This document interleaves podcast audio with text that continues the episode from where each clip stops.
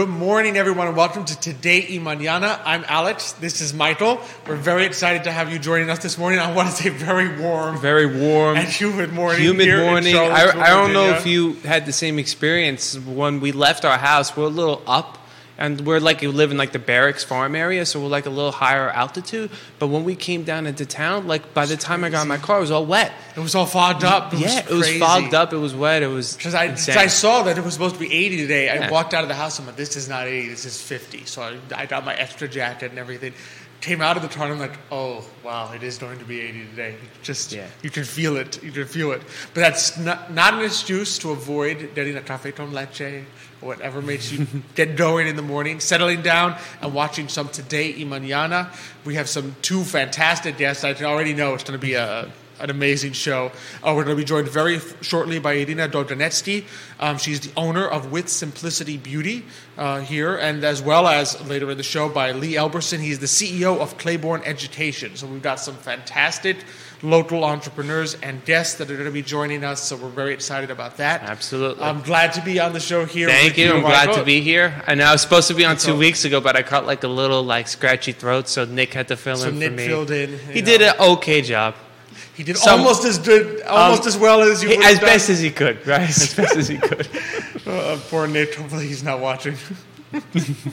uh, but always love being here uh, on the I Love CVille Network set with you. Of course, always uh, gra- uh, feeling gratitude towards uh, our presenters, Emergent Financial Services, Castle Hill Cider, Credit Serious Insurance, our good friends Miguel and Chit and Carolina at Credit Serious Insurance, as well as Forward Adelanto, uh, Forward Adelante, the premier Latino networking group here in Charlottesville, Virginia. So. I don't know about you, but I am very excited Yeah. to, to jump I right said, in. Let, let's go. Today's let, let's do it. Let's do it.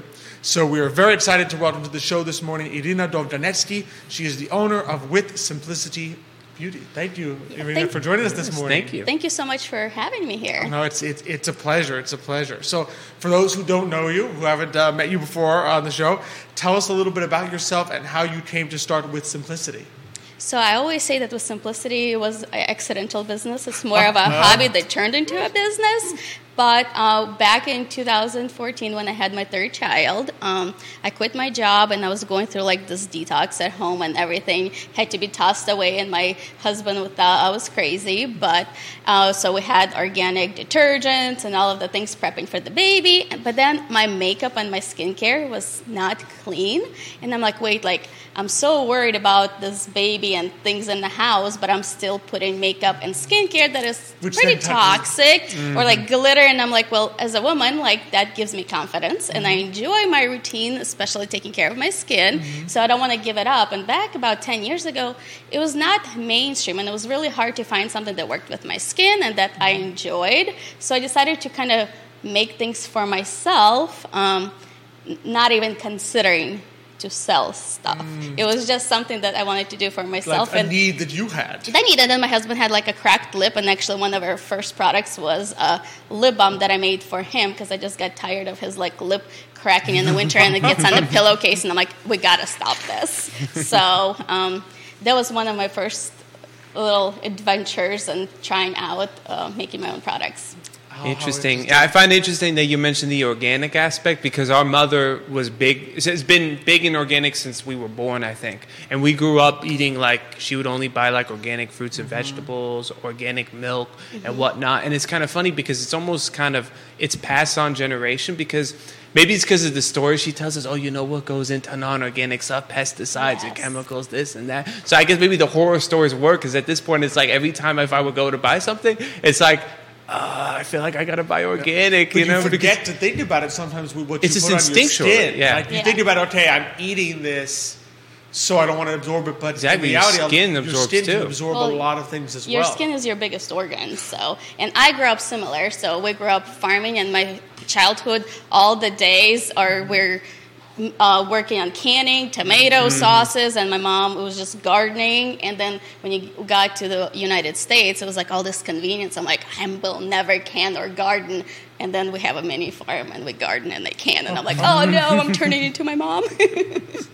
yeah, but in a good way though. in That a was good way. In way. the, you just Yes. start appreciating things and um, educating, and then you know you get older and you want to take care of yourself and make sure you have the health and you know Exactly. age gracefully. Yeah, but no, but mentioning it's interesting when you mention that the skin is the biggest organ in the body because I don't think we even Think think, in that. that. manner. Like it's like well, no way our skin absorbs it, you know, it changes and whatnot. And so it's I, your protective barrier from Exactly. the outside and your immune system. Everything kind of starts with our skin. Yeah, that's incredible. So I, I we see you got some products Oh, here. Please yeah. yeah, go through and, and well, tell us I got you them. guys a little lip balm. Lip balm, perfect. You gotta- gotta Al- try Alex it. definitely needs Important it. for the winter. Yes, you gotta have some Yeah. lip balm, and then for my husband who loves to shave, got his favorite Oh, aftershave for you guys to try. You. Some beard oil and some soap, so you guys could test it Wow. out. Even though we have a full range for uh, skincare for ladies and men, Mm-hmm. so and then also I'm, I'm glad you didn't bring the uh, ladies one. You know, if we could You put a little lipstick, lipstick? or Oh, the come mascara. on. Nah, I don't think. Uh, I mean, maybe we're gonna a lot of likes if we start putting it on, but I don't think uh, I, we, that would have Showed been. it's We would have been really chewed. Yeah, quick delete that. No, next big- time I'll come in, I'll bring my makeup and put you guys to a test and Ah, yeah. watch you guys do makeup on each other. How about that? I think I'm gonna be So sick that day. We'll, we'll bring in Xavier. We'll get makeup here. He'll be the He'll do it. So what's how do you what's kind of unique? Because I know you focused a lot on being clean and and organic. How do you pro- how do you go through developing these products for men and for women? Mm-hmm. Yeah. Um, with that in mind, how do you sort of go through this and say, okay, I, I can't use these certain Mm-hmm. chemicals. So how do you, how do you go about developing them with from a natural So- perspective?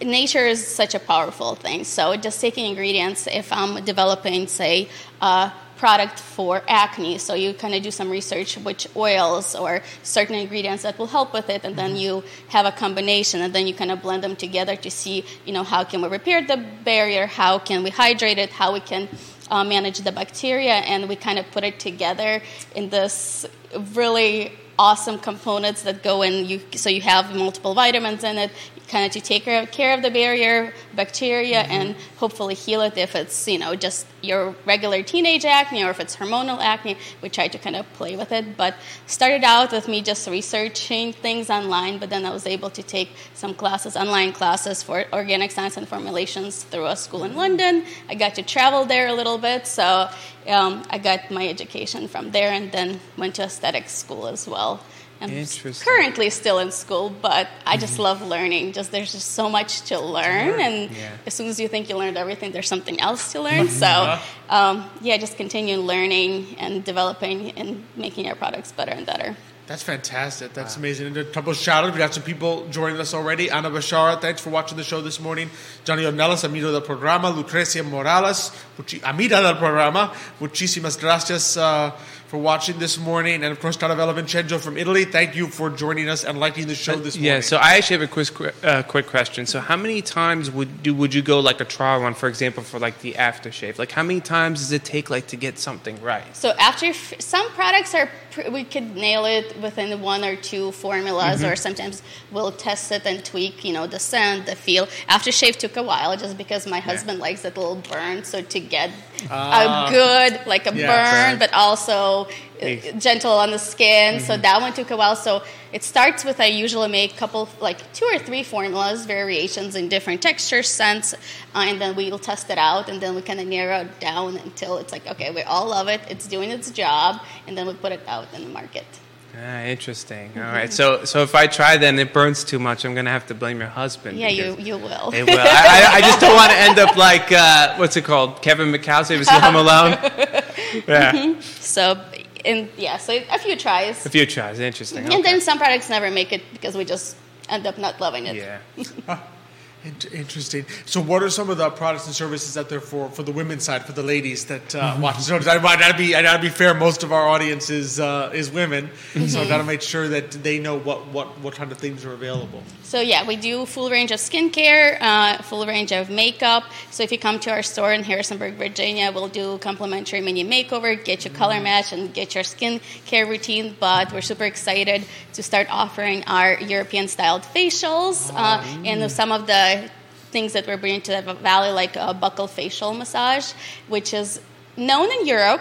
And then it's coming. So if you go to DC, uh, New York, California, it's very popular there. But Nobody's doing it in the valley, and selfishly, that's probably the reason I went to school because I couldn't find somebody to get it done. And I've been going to a lady, actually Italian lady in um, Valentina in DC to get it done, and she was amazing. And I'm like, I can't travel, you know, two hours and just to get a facial. So I'm like, I'm going to school and I'm going to do this. Ah, that's that's incredible. That's so, great. what kind of makes that different? What what makes something a European style uh, facial? focus on more of natural so isn't the ingredients that we use and going back to the buccal facial it's actually intraoral um, massage technique. So while i you work on your muscles outside and get them prepped but then i do put on the gloves and go through your cheeks and work your muscles on the inside. So we carry a lot of emotions. We sometimes clench our jaw. People with tmj now it's this uh, I a buccal fat removal pad. It's used to be a cosmetic surgery, popular about 20, 30 years ago. Now it's coming back. It's a cosmetic surgery procedure. But like with my background and aspect, like I would never want to go under a knife, but I still mm-hmm. want to age gracefully and I still want to look good. So doing and working your muscles and keeping the collagen and keeping your muscles tight and with our gravity and just aging, you know, it's pulling down. So being able to work those muscles up and also helps with TMJ, one of the clients that I have been coming to me weekly, and she's like, every time I get up, my bite is a little bit different just because, you know, you, I release the tension. Yep, so um, it's a very powerful technique, and It I'm is. super excited to be able to offer it. That's incredible. It's like almost like facial massaging and facial yoga. It is kind of, but yes, it's from Yeah. inside and out, so you get a full benefits of it. So it's That's pretty fantastic. good. Yeah, it can help people with, I mean, the pain that comes from Mm-hmm. TMJ or from just the fact that it's true. A lot of our tension can be focused Yeah, in we- the face area. we keep a lot of our emotions in Yeah. or clench the jaw uh, so i'm able to kind of work with the muscles and release them and it's also so super relaxing so people are like oh it doesn't sound like it's fun will it hurt no it's like super super relaxing for you and um, right out of high school i used to be a dental assistant excuse me so i'm like Yep. i'm very comfortable around the mouth You know, you know how to- i'm like how to i got it. this That's Mm-hmm. fantastic. So, out of curiosity, what was it like? You know, our audience loves the entrepreneurship side. What was it like to kind of take that plunge and say, "All right, I- I'm doing this Mm-hmm. for myself because I, I want to, you know, have these natural products." To saying, "All right, hey, you know what? Maybe I'll I'll sell I'll sell this and actually start a business with Alex, this." that, that's a crazy story. Um, so I start doing it for myself, and then like I'm like, okay, these expensive ingredients, and I'm like just giving them away. And like Christmas time, um, our obviously income was cut in half. I quit my job. I'm like, I'm gonna make them and pass them out. People like them. Then my sister's like, okay, can you make this, this? And I'm like, okay, so all I'm doing is like ordering all of these expensive things. I'm like, okay, maybe I could start charging a little bit. Um, and people kept on buying. So I'm like, all right, I guess they don't hate it if they're putting the money towards it. Then January 12th, 2015, I'm like, you know what? I'm gonna do this. I I type A, so I can't sit still, and I need to do things. So- I went to the city hall, I registered, got my name, uh, opened the LLC, and I'm like, I'm gonna start doing like a little Etsy shop, and then I started doing little markets. So that first year, I just started going to like a crafts uh, show, little fair market, and whoever will invite me, I'll be there. And things sold pretty well, and then I'll start getting repeat customers in person. And then like they're like, oh, when will I see you next time? You know, or where can I buy? And I'm like, you could go on Etsy and buy. But I had such a hard time getting people in 2015 to shop online with me. I'm like, just go to Etsy and buy it. And like, I will How hand, things have changed. Yeah. Ah, I'm like, I will hand deliver. excuse me. Go order, but like it was hard. I got orders on Etsy from other people in United States, but I couldn't get local. So I'm like, told my husband, I'm like, I want a little shop in downtown. He was like, I mean, he was just probably just being sarcastic. It's like, sure, whatever, you know, like go try. So I walked, and it's like couldn't find anything, but I was like really particular that I wanted to be on Main Street in downtown. I couldn't find anything. I couldn't find somebody that would blend well to share a space. And this is the time we start getting like food trucks. And I'm like, okay, if they can do it out of the truck, why can't I? Oh. So I'm home and tell my husband, like, what if we get this like Airstream? It's a really cool camper, looks like a bullet. You restore it, and I park it somewhere in downtown. And I don't think he thought I'd actually do it. He's like, well, if you find a parking and somebody would actually let you do this, sure. I went that week and got us a parking. I, I didn't have the Airstream. I didn't know if that's even allowed, but I signed the lease for parking. Your, hu- your husband learned a valuable lesson, I think, that day. yes. He didn't even know what Airstream was, so we had to like Google. So then I had to go to, you know, overcome the whole city hall. They're like, Yeah. Airstream, what's an Airstream? I'm like, let me Google this for you. Like, I promise it'll be aesthetically pleasing. You'll be parked, you know, here on Main Street. Yeah. I already got the lease. And so they approved. We found a beat up little trailer in North Carolina and took us six months to restore it. And that was our first um, storefront. Wow. Out of, yeah, I think we got the storefront was 2016. That's incredible. Mm-hmm. And, and how many years did you do it out of the Airstream? one year, and then One we were able to go from 200 square feet to 2,700 square feet storefront on the main street. Mm-hmm. And then um, the, in February, we were able to purchase a whole building in downtown. So oh, Wow. oh, from a little table in downtown to we got a building. Mm-hmm. That's amazing. so, but yeah, it was a lot of just being crazy but not being scared of it. Yeah. And I'm like, okay, the worst thing they could say at City Hall, like, you're nuts, and no. Exactly. I mean, and if you don't ask, the answer's already no. Yeah. So, So and which I'm so many people that we interview really that's kind of what entrepreneurship comes down to. Like you, at some point you have to take the risk, right? There's going to be Mm-hmm. Yeah. a whole list of reasons to do it, Yeah. and there's always going to be a list of reasons not to do it. Absolutely. But at some point you have to say it's time to go. Like I have Yeah. Mm-hmm. to actually do this mm-hmm. if I want to find out if it's going to work. Oh no, absolutely. And for me, I think I was kind of glad that I didn't find a spot right away because I don't think I had enough customer base at that time to mm-hmm. sustain like a full building and try to get staff. So Yep. that Airstream was more than enough for the first year. And then we another business bought it off of me. So she was there for another year. So it was kind of curated like a little space for somebody Yeah. else to start. And it was just very low overhead. Mm-hmm. So it was mm-hmm. good little start for us. That's fantastic. And now you've grown tremendously, and I believe that you're now international. Yeah, we went to Canada this year. Whoop whoop. Wow. So we're super excited to be able to sell to Canada now. That's, and that's have amazing. this market.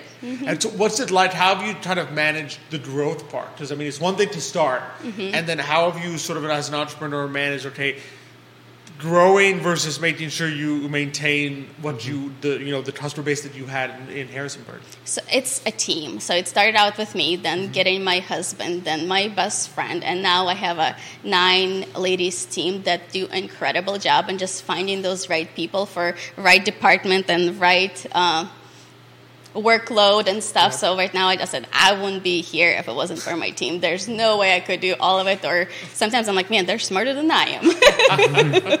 so just finding the right team who has enough passion and loves the company and the mission and what we're doing as much as I do, and it's a right team. That's amazing, and, Mm-hmm. and you can see it because of the you're able. Which it's funny because when we were talking with um, Jeff Cameron from Opera Seville, he said similar. In other words, the growth part happens when you get the right team in place. This way, the Mm-hmm. day to day can be run, and that kind of frees up a little bit of your brain to have room to say, all right, how do I grow? How do Yeah. I expand? How do I take this next step? Because the brain, you know, can only take so much if you're if you have to actually be running it, you know, 24 hours a day. And as soon as I got opportunity, I enrolled in school. I don't know what was I thinking, but I actually love it. So back to school, you know, and I love that creative aspect of the business. I like to come up with ideas, but I don't necessarily like the daily grind of it. So having the team who actually thrives and enjoys it has been amazing because I get to do what I love versus like sitting there playing with numbers or doing social media. I'm like, no, I'm, I'm good. You let the, the other the people who enjoy that take care of it. Yeah, and then you, I'm surprised when people like you know are even a girl who does some of our um, production. She has to order ingredients and have all these numbers and predictions, and like just look at her papers. Like it gives me stress and anxiety. like I'm like, eh, no, thank you. But she loves it. She's like, Exactly. this is so relaxing for me. I'm like, shout out to There you. Christina. There you go. And then I have like Mary who kind of runs and manages, and she's been amazing. Just when I'm not there, everything is going to be perfect. Mary's in charge. There you go. I mean, it's all about having the right the right Yeah, people the in peop- place, the the right team. Yeah. So, what do you see like coming next? What kind of people expect Mm-hmm. coming down the pipeline? So we're I've already talked about like the Canada and then also just adding services too. So when I want to be able for you to come in and I'm able to create a skin routine. I can maintain it for you. I could Mm-hmm. be able to do like facials and just anything skin, skin related. I get excited about and just to be able to provide it for the customers and um, see where it takes us. That's just the way to do it. Exciting. That's- Mm-hmm. That is Now, now, now, just quickly, when you're doing the facial, is that something like um, if you're like a masseuse and you do massage? Is that something that you need like a certificate for? Oh yeah, absolutely. You I do. just finished my two state boards and I have two more in the fall to Ah, do some okay. certain things. Yeah, you have to. I go to Blue Ridge Schools of Aesthetics Mm-hmm. here in Staunton, and then you have to finish, graduate from that, and then you have to take state boards. Yeah, It gives people great peace of mind to know that It does, this, yeah. isn't, this isn't just someone saying, "Hey, Yeah. all right, I'm going to do this." There's experience, there's knowledge, there's Oh, yeah. expertise that you have that goes into this. And if you come in, you trust me with your face. Yeah. I'm sorry, it's not like your hand or your back. It's your face. So I better know what I'm doing. exactly. that's true. exactly, exactly. So that, I mean, which is why your customers keep coming back. yeah. This is amazing. And so, last question I always like to ask: Where can people find you both online to get some of the product services, and also in Harrisonburg? So online, we have an amazing, easy to use platform. It's with simplicitybeauty.com. Or if you're local to Harrisonburg, um, we have a shop on 66 East Market Street, right There in downtown. Or actually, we have a wholesale account who has some of our products here in Charlottesville. Shop Darling Boutique. So they Oh, have, Darling Boutique, yeah, yep. they have some of our products there as well. But um, we ship pretty much every day right now. So Well, there you have it with simplicitybeauty.com. Yep. Very easy to remember, Mm-hmm. and uh, definitely encourage you to check it out. As well as if you're in the Harrisonburg area, Yes, go definitely. visit. Or, or if you're in Stop by. Canada, now it's there Now too. Canada, Sure, yes. Canada, for- We'll, we'll get to Italy. there we go. Little by little, little by little. so Little if by you've got any Canadian viewers, World domination. exactly, exactly. So it'll it, we'll we'll start small. We'll start in North America, and Yes. then cross the Atlantic. Uh, well, Irina, it's been such a pleasure. Thanks so much for coming on Thank today. you for coming Thank on. you guys. It was a pleasure. Really appreciate it. Thank you. And now, as we switch from one great entrepreneur to another, uh, it's always always fun to just hear the growth story. I think I love, Yeah. especially. That, You know, it's- yeah. It's the passion key. always that that always excites me too just to see the passion that Mm-hmm. these people have you know these entrepreneurs have for what they do Yep. um, yeah i mean incredible story too i mean it's it's it's amazing too long journey sometimes i think that well, it's finding that need Mm-hmm. that say, hey, you know what? This is a need in, in the area that we, Yeah. either for me or for others that's not being met. How do I meet it?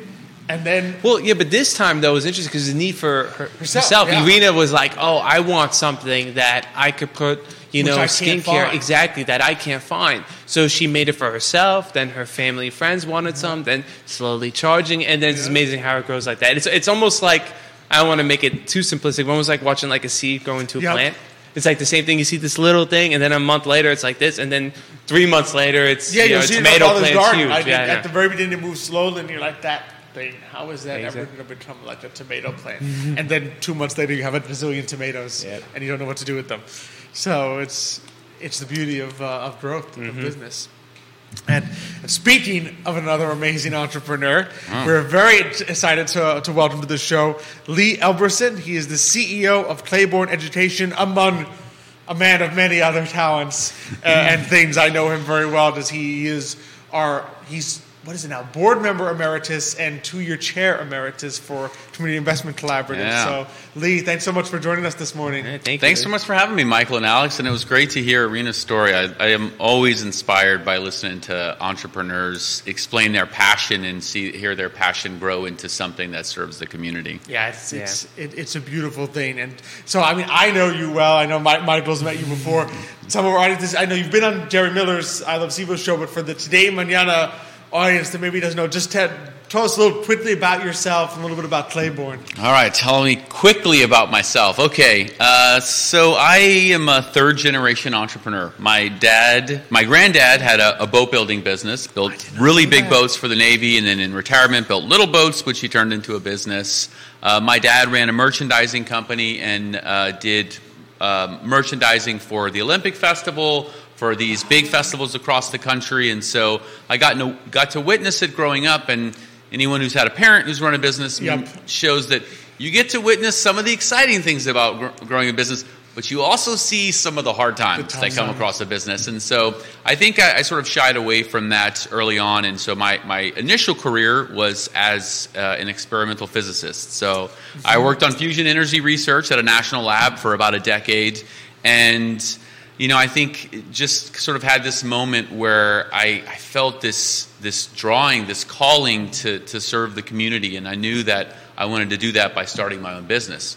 Now I didn't know what business I wanted to start at the time. I I think many entrepreneurs, you know, you have this idea where it's like, I, I want to do this thing, and you think, what is that thing? And it's like, I don't know. What am I good at? the um, one am I good at part can sometimes be really difficult too. It's like, oh, what am I good at? Ooh. Yeah, it's like okay, I'm good at physics. working in a national lab, I don't know how that translates, but um, I was lucky. Uh, I had a really good relationship with my grandmother. She was always a lifelong supporter, and I remember talking to her one time, and she, I was explaining to her the statistics of the lottery and why it really never made sense to purchase a lottery ticket, and she stopped and she said, "You know, you're so good at explaining stuff. You know, you could explain." anything and you do it in such, in such a way that's so exciting she was like why don't you why don't you start tutoring why don't you have a business in tutoring? Oh, and god i remember thinking i was like it's that's such a great idea. I love working with people it one-on-one. Mm-hmm. I love explaining stuff. I love that discovery process and then that process of when you explain something to somebody else and, they, get it. Get it. right? And so when I moved to Charlottesville, I actually had another business idea in mind, but um, finally came to the realization that you know if I'm going to be tutoring and I want to start a business, these two really need to merge together. And so um, I had started an online business and. Clayborne Education was started by my business partner, and I had worked for him as a, as a, as a contractor, and you know, had this idea that, you know, when I start a business, I really respect him. I need to go and tell him, you know, I, I'm going to start a competing tutoring company in Charlottesville. Yeah. And my business partner, being the brilliant guy he is, said, you know, I, I have a better idea. Why don't we be business partners? And I remember looking at him thinking, okay, you know what? Actually, I had a different idea when I came in here. That is a better idea. we should be business partners. And so I think that was, you know, one of the best business decisions that he and I ever made because we just had com- different skill sets. And that's the best thing you can hope for in That a business to- partner is, have different skill sets. And so um, that was 2014, and you know, at that point, I started thinking about growing the business, and my business partner um, put into place a lot of the pedagogical practices and curriculum and things that we use in the business. And from that point, Clayborne really grew into what it is today, which is. Um, you know, obviously I'm biased, but one of the premier tutoring, test prep, and educational consulting firms in the state of Virginia. And we also serve nationwide and, and sometimes globally. I was listening to Oh, you Irina's idea about serving globally. And um, we actually, in 2015, purchased the oldest tutoring company in Charlottesville. We acquired Champion Tutoring. And so that was um, part of a growth strategy. And, you know, in hindsight, you know, there's a lot of things you, you learn and in growing a business, as you Yep. know. And, you know, I think at, at that point, we realized that sometimes you actually can grow too fast.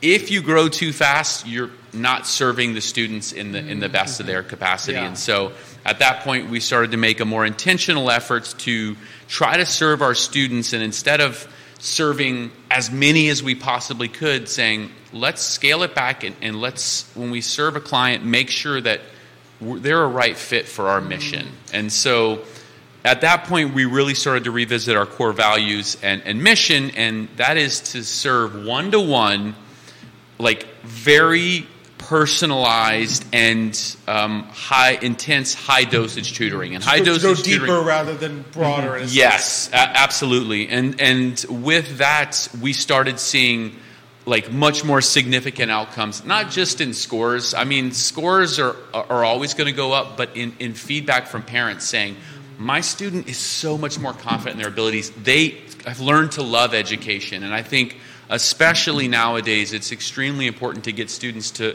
to to go out and seek out education on their own and really spark that joy. And so that really is is our mission today and we have become a hub for many different questions. We have school systems, we have parents from from all over ask us you know, what is the, the, the, the best step forward? Should I be doing tutoring? And the answer isn't always yes. Many times it's, you know, I think with your time, I think you could do this as a parent, or here's some resources for you, especially for under resourced families. Tutoring can be expensive. It, I mean, even if you hire a, a college kid and say, I'm going to pay you $40 an hour, that's, that's uh, out of a lot of families' budgets. And so, what can families do for free to, to help their students achieve that? And, and I think that's what we really take pride in um, at Clayborne is, is being able to serve that need. Now, most of our business is preparing students for college, but we prepare for a variety of different things. So we do academic tutoring, uh, we prepare uh, kids to get into to high school, which is competitive. Oh, which- yeah, which- Can you believe that you have to take tons of tests to get into competitive high schools? Being having been born in 1992, it's just in it's but like, it, It- was it's- it was never on the radar. Oh, It's like my you gosh. Just go to high school. Yeah, uh, let- tell me about your college application process because mine was I clicked a couple box- boxes and I got accepted. That is not the way it works today, you know. And I think for parents it could be pretty overwhelming. So we help sort of provide clarity on that, and so that's pretty much what I do at Clayborne. Um, maybe a nice little offshoot of this is we also. Uh, Great timing in March of 2020, March 1st of 2020. We started the Better Future Foundation, which was a nonprofit aimed to help under resourced um, students at Charlottesville High School specifically go through the entire college application process, starting with 10th grade, continuing 11th, 12th, and then their first year of college. Again, thinking about really getting in deep Yeah. instead of just blanketing as many students as we can. And, and now we're opening it up to, to other schools. But, you know, that really, I think, is, is at the heart of Clayborne, is trying to serve the community regardless of the socioeconomic need. Exactly, which you do, which is I wanted to talk a little bit about because you also have it for our Latino community. I know you work with the the Leap program, which you can tell us a little bit about, as well as just what are your thoughts? I know one of the things a lot of entrepreneurs struggle with is you sit there and say, uh, helping the community, doing that part, that's for when I retire. But how do you kind of view that and balance that in and, and meld that into what you're doing now? Because you're growing a company, you're you're still in the thick of it. You're not sitting here saying, "All right, it's time for me to exit and I'm going to retire," and that's when I give back. You're kind of doing that now. So maybe combine a little bit of those two two things: the Leap program, and then also kind of your thoughts on on how you do that as an entrepreneur give back while you're still growing the company. Okay, I'm going to do those in reverse order because I Okay, think yeah. that's, that latter question is, is a good one. You know, I, I, I get many people ask me because, you know, I poured my heart into CIC, continue to pour my heart into CIC and SBDC. I think it's one of the most amazing organizations in our community. Obviously, Better Future Foundation, Computers for Kids, um, uh, City of Promise. There's a number of organizations that I, I do my best to, to volunteer. And when I have friends say, you know, I, I just don't know, I don't really have a skill set that's going to fit into a nonprofit, I tell them, you'd be surprised if you just go and show up how thankful many of the, the many of the nonprofits in town are there that you will contribute anything and even if it's an, a, an hour or two a week it's it, it's so empowering i think for yourself to feel like you've given back the organization the nonprofit feels like they they can utilize your services and then the end result is that whatever population that nonprofit is serving, they're benefiting. So it's really three different aspects of that that are really benefiting. So I think anyone, many people can contribute an hour a week, and I would say just find somewhere where your passions align and say, look, I make spreadsheets. Is there anything I can do to, to help your organization You out? make excellent spreadsheets. Or I'm really great at making back, like whatever it is, just go to the organization. And so um, I think that in terms of a business owner, one of the things that I know you've seen at CIC and, and I see many times is that when you're starting a business, you think, I don't want to charge too much because I don't I, I don't want people to think I'm too expensive. I, I want to be able to, to have this spectrum and be all things to, to all people and say, you know, so I'm going to keep my prices low because I don't want to price people out. And what I tell people, especially entrepreneurs who've been in business for a decade, and, and I listen to their prices and I say, so your prices haven't changed in 10 years? Have you gotten any better at your job? Oh, I've gotten so much better. Have your systems gotten better? Yes. Has inflation gone up? Yes. so, what am I missing that your prices aren't reflecting your level of expertise? Um, so, I think in making sure that entrepreneurs aren't scared to raise their prices and, and feel like they have to come up with some justification. If you're getting better at your business, you should be raising your prices. And I tell them by raising your prices, what you're really doing is you're separating yourself from others because there will be price sensitivity. If I went out and told people I charge $50 an hour as a tutor, they would probably think I'm pretty a pretty crappy, pretty crappy tutor because most of the respected tutors in Charlottesville charge a lot more than that. And so you're just setting yourself apart. And guess what? Once you set that price, you can always offer discounts. You can always Yep. offer free services, but you should be charging what you're worth. And that allows you to be able to donate hours to a nonprofit or have a sort of nonprofit arm of your organization that's, that's able to deliver these services. So that was your That's key second question. That's key advice there mm-hmm. on the pricing. yeah. And to be able to That, that that's a problem we see often with the law entrepreneurs we talk to. We sometimes worry. It's like I understand that you want to bring business, but at the same time, you can't be hand, handcuffing yourself because you're worried about. Well, what if some people feel like the price is too high? No, you need to do what's best for yourself and for your business, and sometimes that is actually charging what you're worth.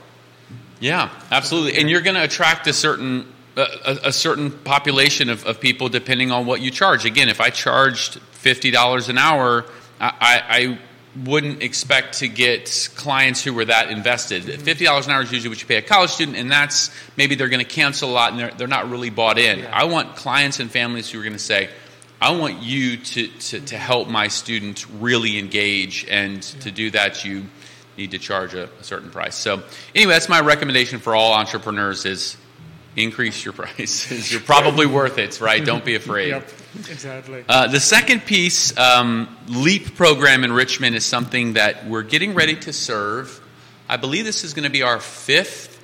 Gosh, is that, is that true? I think our fifth summer serving uh, the Latino Education Advancement Program. It's um, ran by this amazing, um, uh, amazing teacher, Claudia Ramirez, and she is uh, um, like just a great at running the program. Her predecessor, Melanie Rodriguez, really set up this program about 20 years ago. And it's meant to help under resourced Latino students in the Richmond area gain access to a summer program where they can um, take English classes, they take Spanish classes, they take math, they take English, and then we take care of the college counseling piece. oh, wonderful. We originally went in and they asked us to do SAT prep, and I remember thinking, you know, SAT prep isn't the best use of everybody's time. And that's even true, that's especially true today. And so I asked for some latitude to be able to broaden the program and say, if your goal is to help these students be successful in the future, we certainly want to give them access to resources so that they can attend a four year college if, if they want to. But maybe a better fit would be um, a community college. Virginia has some of the best community colleges in the country. And with the transfer Yep, programs, PVCC to UVA. Hundred percent. I mean, we had a, a student go from PVCC to William and Mary, and is now going to Harvard Law. So, like, you can look at that, and when you say, "Where did you graduate from?" You say, "I graduated from William and Mary," and they say, "Wow." You don't say, "Oh, I graduated from William and Mary," but you know, I went to PVCC for two years. You got a degree from William and Mary, and that Yeah. is astounding. And so, I think the the latitude we ask for is is saying, let's look at all of the spectrum of possibilities. And you know what that really means, especially when you come from a, a family with reduced needs, is let's look at the true cost of college. Yes. This is going to sound very weird coming from somebody who runs a business that is, is in college prep, college, in many cases, doesn't make sense financially. It, you probably get this. Uh, parents will come and say, "Uh, "So I'm going to take on two hundred thousand dollars of debt so that my student can get a degree in this." And I think, I mean, if I had millions, then I probably would do that. But if I was cash strapped, I would think, I don't think that's the best use of your resources. It's putting you in a tough financial position. Yep. And furthermore, your student could probably get to the same results with less resources. And so that really is what we've i- integrated into the LEAP program is, is giving them good financial sense. Here's how much it costs for college in total. Here's how you would pay for that long term. Um, and then I think another piece that um, we've done is there's a big piece of culture fit. You know, there's many colleges you go to where the Latino population is 3%. If I was Latino, I would think, uh, you know, I want to go somewhere where I, I feel like I, I'm going to fit in. Yeah. I'm a Cajun, as you can see. I'm not just, as your brother said, I didn't just raid the the um, Joker's wardrobe. Green, purple, and gold are uh, Cajun or um, Mardi Gras colors, and I come from Cajun culture, and so around this time, I, you know, I, I feel like I, I want to connect with other people who understand Cajun culture, which is, you know, it's it's a much slower environment down there. It's really focused on on, on, on community giving. It's focused on on enjoying food and music, and many people down there sort of they they work to, to live right their, their their job when they clock out they are really wanting to engage and so you know when i came up here when i found somebody who was from new orleans i thought oh great. So when we get together we sort of cook for each other and, and show that acts of service. And so in the in the leap program we're trying to to just present students with all of these different resources. And we've had so many success stories of students saying you know i think a better fit for me would be to go to community college first. Or you know i do want to work for a year. You know there's nothing wrong with taking a gap year working and figuring out how much how difficult it is to work a 40 hour a week job mm-hmm. close to minimum wage And sometimes, I mean, we see it in Charlottesville Scholarship Program too, technical schools and other. But sometimes mm-hmm. I think there are there's a good chunk of, of students you'll see where that high school kid wants to go technical school, but there's sort of a mindset of the parents like, no, I've, I've done a bad job if my kid doesn't go to a four year college. Like I've been a bad parent. Yeah, there is a bit of a stigma against. Sorry to interrupt, but there is a bit of a stigma that it's like if you didn't go immediately into a four-year college from 18 Yeah. to 22, you're like like a failure or, or like Yeah. a outcast. But in reality, you can do extremely well. I mean, if, if particularly if that's your your child's passion, to say, you know, what's the path to get you training in this thing you love to do, which may or may not involve a four year institution. Yeah, I think I, I think you really hit the nail on the, on the head, Michael. There is a stigma associated, and it's it's a classification system. If you went to a four year college, then you are successful. That's that's what we've mm-hmm. been programmed to think, mm-hmm. and you know, it's it's in all elements of social strata. You know, that's you. If you go somewhere and people say, "Where did you go to school?" is the first question. Think about how you're classifying them. Yeah. What, what do you do, and where did you go to school? school. Yeah, Right. first two questions. My first question when I ask somebody is, tell me about your favorite vacation, right? Like get to something that is exciting. Mm-hmm. And so I think if we can remove that stigma from parents and they understand Yeah. that the path to suc- like success means what you know what does success mean to a student? First of all and it can mean a variety of different things. Just graduating from a four-year u- university is not a marker of success. If they are happy in their position and they're able to do the things that they love i consider that a success. Even if that means you're going to you know do a gap year for a year and then go to trade school for eight months and then you know hey I, I, i'm a plumber but i really love this because I, it allows me to travel with a band and i'm able to play music and, and explore some of my passions. My father always tells the story of our, our dad that um, a guy he knew because he was in you know Smith Barney up in New York. They were doing all the uh, fixed income finance stuff, but there was a guy who did like the back office, and he my dad always says like this guy was really smart, but and so they would often ask him, you know, how come you don't you know go for that front office thing and stuff, and he, and the guy said. I just want my simple life. I come in here, being back office, I come in at nine. The moment I clock out at five, I'm done. No one calls me mm-hmm. like, oh, this trade's not going well, or you need to come in and do this. He said, my responsibility ends. I go home, I relax, and I have no more stress. And my dad realized, you know, there's different versions of that guy was never going to make the big ticket, nu- you know, dollar numbers that someone that he could have made, but that was the life he wanted. And so to be able to look at people and say, pursue the life that brings success can look like joy, even if it's simple and it doesn't actually involve a big paycheck. It can. It, you just have to figure out what it is that brings you satisfaction. You know, I think as an entrepreneur, that's that's especially true. You know, I I don't know if you've ever done this, but I've fantasized many times, like, God, what what if I just went to like a, a job where I just clocked in and clocked out? You know, as an entrepreneur, you're always Yeah, on call, right? 24/7. Like, not only do I have Clayborne, I think you know this. I have another business, Eight Hats, a web hosting business, and so mm-hmm. my phone is pretty much always dinging Yeah. with some sort of message. And so I think for entrepreneurs, it's should I grow my business, right? Should I start hiring people? And I, I tell them, you know, w- once you grow your business and you start hiring, you you have a different skill set. You when you start managing people, you just have an It's different. additional burden on you. And I, I sometimes think about, man, when you're just an entrepreneur by yourself, your level of complication is so small. And maybe you're not going to build a one, $10 million or even a $1 million business. But if you're happy in the income you're making and, and you can keep things mm-hmm. simple, just think about that when you go to grow because I can think about different growth areas we've had in our business where I think, I'm actually working harder and making less. I must. I think I'm doing something wrong this year. Well, there's- there's growth to achieve a goal, and then sometimes there's growth for growth's sake. In which case, you then look back and say, "Why, why did I do? You know what I mean? Why do I grow for the sake of growth? Just because people tell me I need to have a million dollar or a ten million dollar business? Why? Well, If listen, I'm- listen. We, we understand, like when talking about parameters of success, you know, like going to four-year college. It's also the same with money. Like everyone's like, "Well, I'm always trying to raise more money," but in in some ways, time can also be money too. So if you could actually find yourself different ways to save yourself time, that in essence is also a benefit, you know. And we is. always have these parameters of success. It's like, well, you need to be making this much money to be a successful person. No, you don't. As long as you're making money to meet ends, and you know what? If I, and I relate this to like in Italy, I don't know, or in Europe. Their lifestyle is so much different than ours. Here in America, it's hustle, hustle, work, hustle.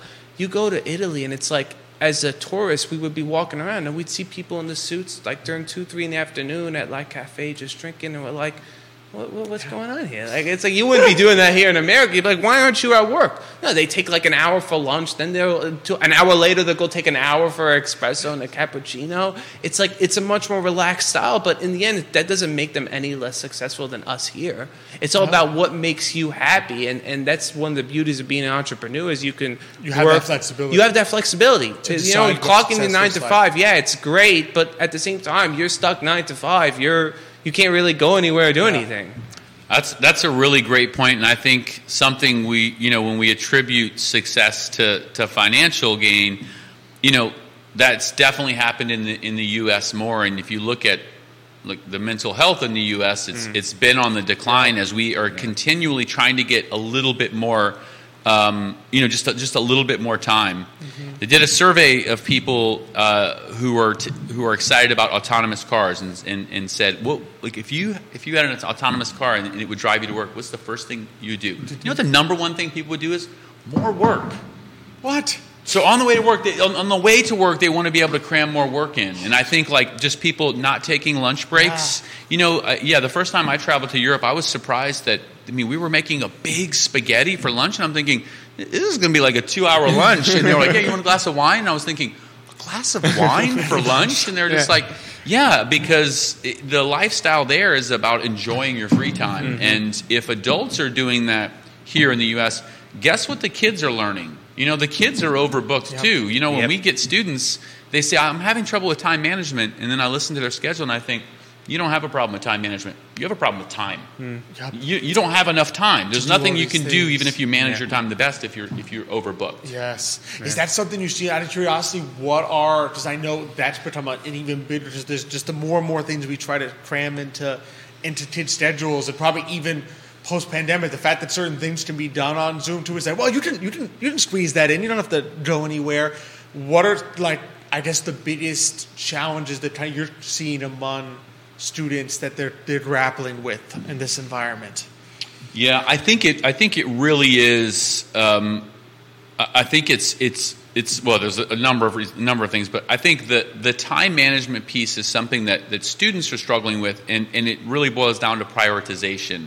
Many savvy students will know that they're overbooked. They'll know that they're trying to build up these extracurriculars to get into college. My, my dad said getting into UVA is, is a really good thing. So I need to, what do I need to do to get into UVA? Yeah. I need to fill my schedule with as many extracurriculars as I possibly can.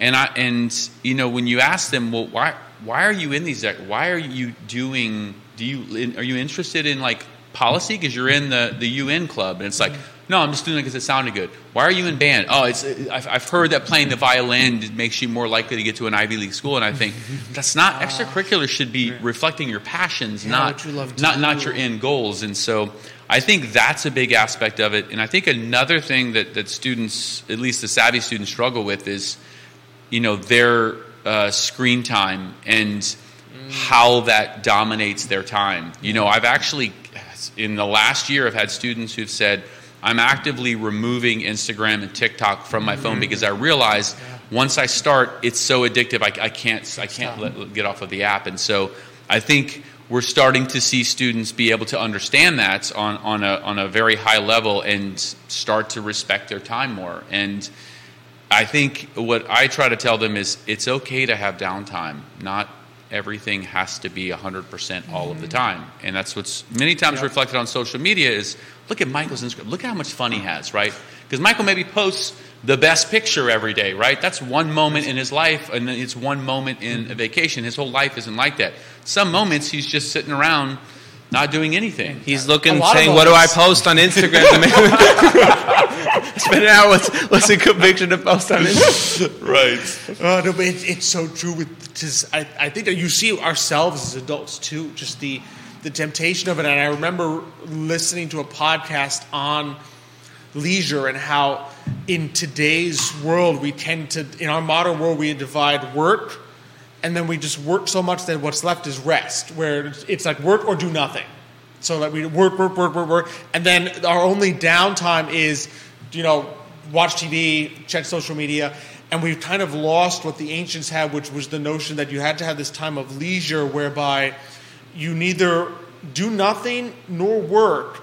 Like the purpose of work is to provide time for leisure where you then grow as a person.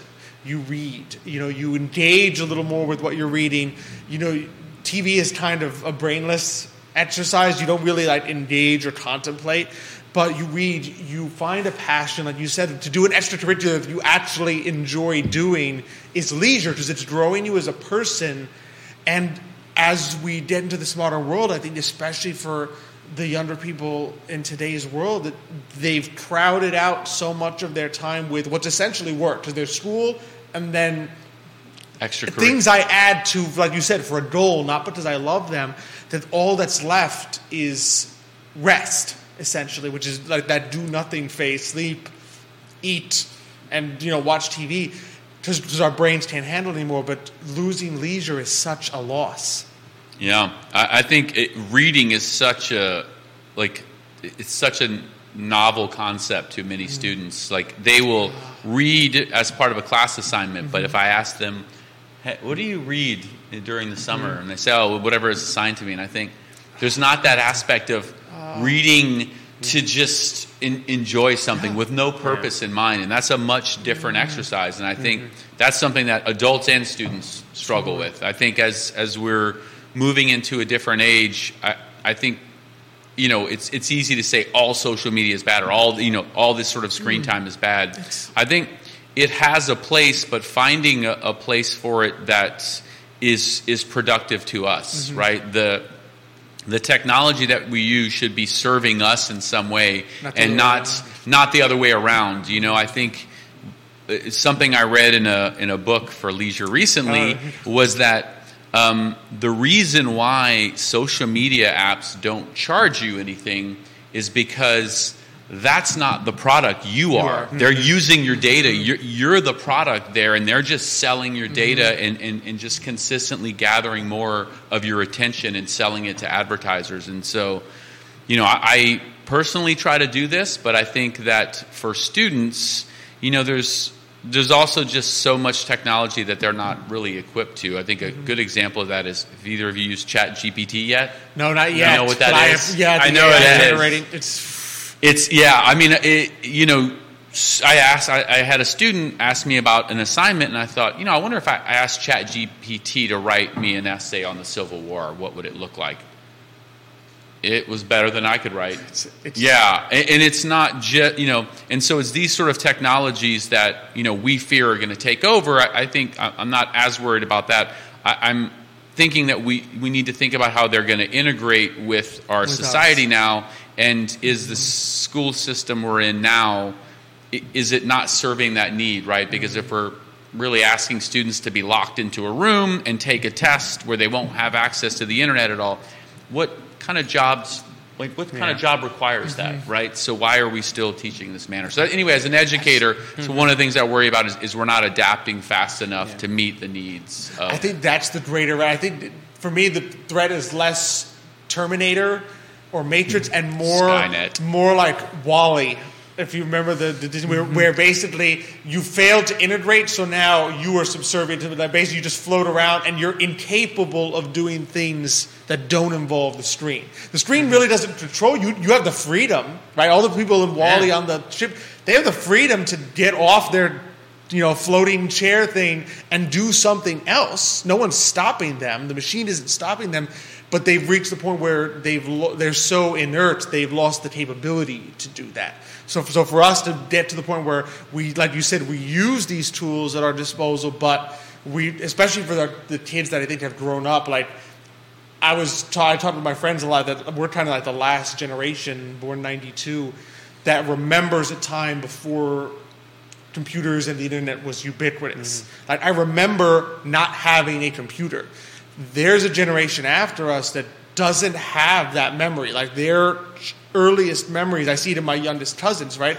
Two, three years old. The screen is part of their life already. Yeah, they're already on iPads playing Minecraft instead of what at our age we would have been reading books because that's what our mother said. Go, go, Go read, go read an hour. Great illustrated classics. Exactly. So, it's just, so having grown up in that world, how did they make sure that they're using that as opposed to being used by it? Mm-hmm.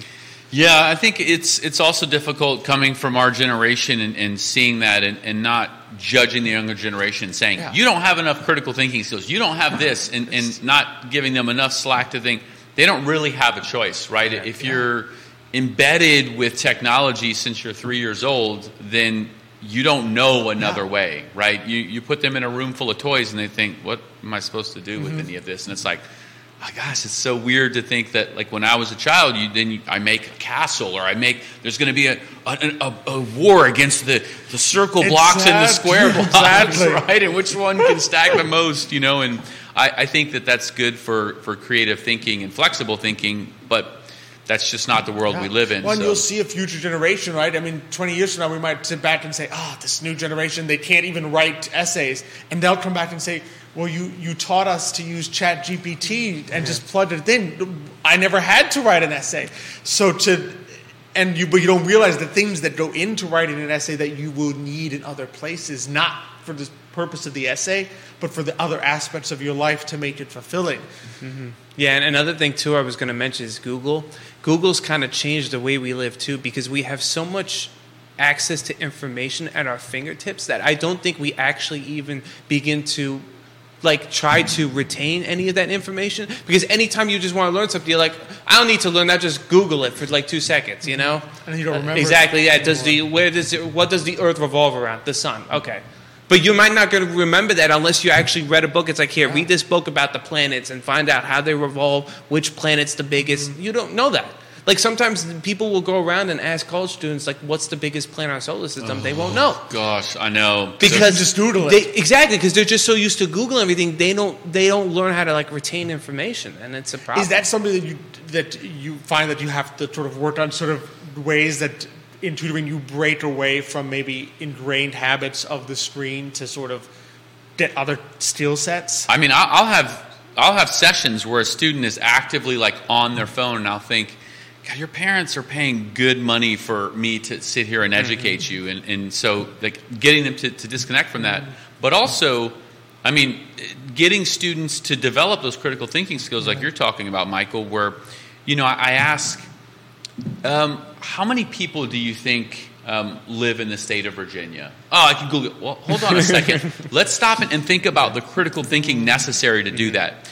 If you can't even come up with something that's in the right ballpark, I would say something is failing in the school system. Mm-hmm. Number sense is extremely important. I mean, I, I've had I've had occasions where not just students but friends will not know like the difference between well, oh should it be ten dollars an hour or a thousand? I think you mean you're not even in the right ballpark if you don't know the oh, difference between ten dollars an hour and a thousand dollars an hour, right? So that's good number sense, and mm-hmm. that that won't the mm. Google will not train you to have good number sense. Google will train you to get the right answer, and so without those critical thinking skills, I think the workforce is. I mean, the workforce has dramatically changed, and I, I don't see a world in which critical thinking skills aren't valued, and so that is a problem. So we do need to figure out how to get these programs to help serve our need, Yeah. right? So. Um, I'm sure somebody's developed this, but something for Google might be, you know, uh, which is the biggest um, planet? And Google would say, what do you think the answer is? Yeah. Right? Like, tell t- guess first. And, And then, then test Yeah. that hypothesis, right? That's critical thinking skills. Taking guess, even if I'm wrong, right? Like, how many times has Alex had a show? Uh, 10,000? It's like, you think he's been on 10,000 of these shows? Okay, cool. Tell me Yeah. how you came up with that number. There's 365 days in a year. He does it once a week. Yeah. Exactly, which is He doesn't look that old. Or he's be he looks really good for yeah, exactly for ten thousand years. No, it's just I think which I think is the key, and it's why it's so beautiful. I think what you guys do, not just for right those whose parents are, are dedicated, but to go to that you know the under resourced kids and say, all right, because those are the kids I think they're most likely to just have a screen shoved in front of them and say, all right, I don't have enough resources to to teach you. Here's a screen but that you guys actually go and make sure that they're developing those skills because we know that in in those populations, I mean, the the next generation of leaders and geniuses, they're all there.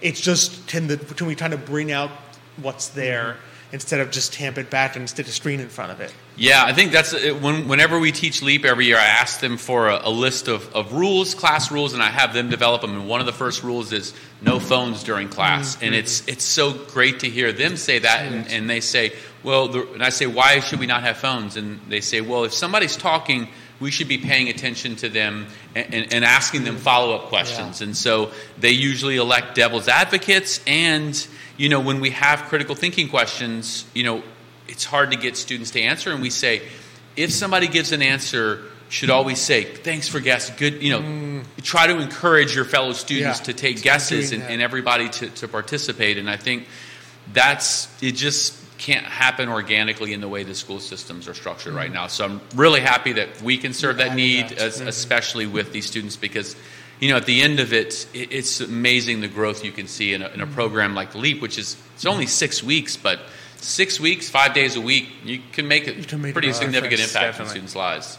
Absolutely. Uh, Lee, I feel like we could be here for for two full two hours and more talking to you. It's always I feel I always learn so much and just going back and forth. It's such a pleasure. But uh, always got to ask the the last question: How? What's the best way for people to get in touch with you if this is something really they're interested in pursuing for the child, or or to talk about, or in for any of the other things you do? I'm going to list my personal cell phone number. No, I'm kidding. um, so for, for Clayborne, any education related inquiries, um, you can go directly to our website, website uh, clayborne.com, C L A Y B O R N E.com. Um, and then if you contact uh, us, our manager is very quick to respond. You can also say, Is it possible to talk to Lee? He'll connect you with me. If you're l- interested in getting uh, uh, involved in the Better Future Foundation, it's betterfuturefound.org. Um, you can also just Google uh, Better Future Foundation on Clayborne's website, and you can link to it from there. And if you're an entrepreneur um, uh, and you're looking to start a website, uh, my other business is 8hats.com. Uh, we wear eight hats, so you don't Eight- have to. you go. And we're super responsive there, and you know you can get a website up and running for as little as thirty-five bucks a month, and so it's just uh, a a resource that is, is helpful for a lot of young entrepreneurs. Absolutely. Uh, Lee, it's been an absolute Lee, pleasure. thank you We- so I, much. I'm Thank calling you. Nick after this and saying, all right, when can we get him back? When do we get him oh, back? I love that. When can we That I, I him feel like we only really scratched the surface of what we actually want to talk We- about, we right? Can, we can go so much Yeah. deeper. Ah, I'd, lo- I'd love that. Yeah, and if you're interested in, in participating in Leap, I'll, I'll uh, send you the Oh, dates this summer. If you want to come out for a quick session, we'd love to Oh, have you out. absolutely, Yeah. absolutely. Oh, let's do that. Let's, I'll, I'll get that from you. Great. Lee, it's been, it's been a pleasure. Thanks so much. Thanks so much, for having me. I really appreciate it. Of course, of course. Ah, so so fantastic. Yeah, Just I know. Always Great conversation, very insightful Yeah. too. You know, yeah, it was just it was great to get Lee's perspective on so many, many different you know issues that I think the youth Yeah. is facing in education today. yeah, and to know that there's, there's solutions out there for Exactly. them, work on them. Yeah, exactly. There are people out there who are doing great work to fix that, and Yep. you know, that's good. That's That's, good. great for the community and Charlottesville and beyond. Really. Yep, absolutely, absolutely. Well, this has been a fantastic show. Thank you, Alex. Uh, it's been great hosting Yeah, with you. it's been Thanks fun. for all the great questions. Uh, looking forward to next week as well. We're going to have on Horton Vineyards as well as well as Jennifer Blanchett from Flower Girl CVille. So some some more. Uh, I. I guess always got a very uh, floral, uh, agricultural uh, theme. Horton going on. Vineyards, is that like a winery? Yep. So uh, there's agri- some agricultural theme Nick has put together for us next week. Um, just always appreciate being here with you, hosting. No, I Thank appreciate you, you, Judah, Alex. behind the camera. Uh, always, always making everything work out. Working on our technical side, uh, as always. Uh, thank you all, our audience. Be sure to send us any questions, comments, people you'd like us to feature on this show. It's it's always a joy to feature amazing entrepreneurs and. Thank you all so much for that. Thank you, Emergent Financial Services, for presenting us, as well as our partners at Craddock Serious Insurance, Castle Hill Cider, Forward Adelante, and of course, love being here on the I Love CVille Network set. On behalf of Michael and myself, thank you all so much for joining us. We look forward to seeing you next week. But until that time, as we like to close out on the show, hasta mañana.